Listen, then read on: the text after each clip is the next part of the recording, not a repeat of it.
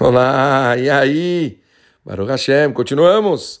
Já vimos o 42 caminho, falamos a respeito da pessoa escutar para a pessoa e a pessoa acrescentar. Vimos várias formas diferentes de você aprender, você prestar atenção no conhecimento.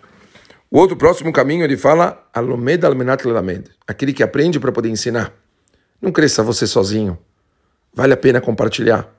Sempre quando você aprender, você deve começar a prestar atenção. Primeiro, qual que é o ponto essencial do que eu estou aprendendo? Existe algum ponto que eu não estou claro nele?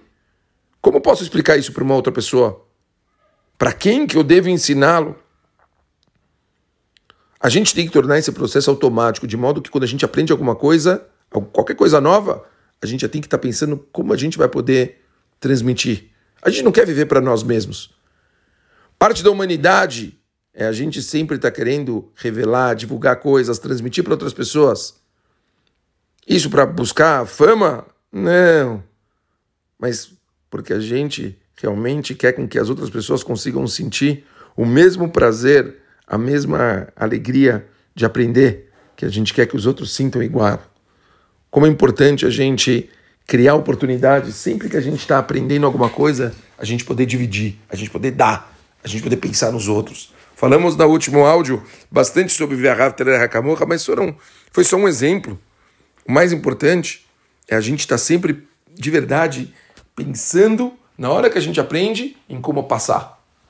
Primeiro, obviamente, tem que ficar muito claro. Se não está claro, você nunca vai conseguir passar de verdade.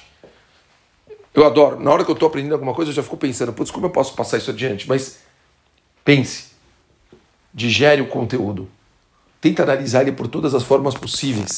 E você vai ver que a partir do momento que você entendeu ele na profundidade máxima, você vai querer passar isso adiante, você vai achar incrível. Você vai falar, meu, eu quero que outras pessoas entendam tudo isso que eu, que eu aprendi. Estudar em Havruta é uma baita de uma porta. Você sempre estudar com uma pessoa é uma forma de você aprender e você transmitir. Você ficar dividindo com os outros o que você está aprendendo. Prestem sempre muita atenção nisso, que é uma coisa muito, muito especial.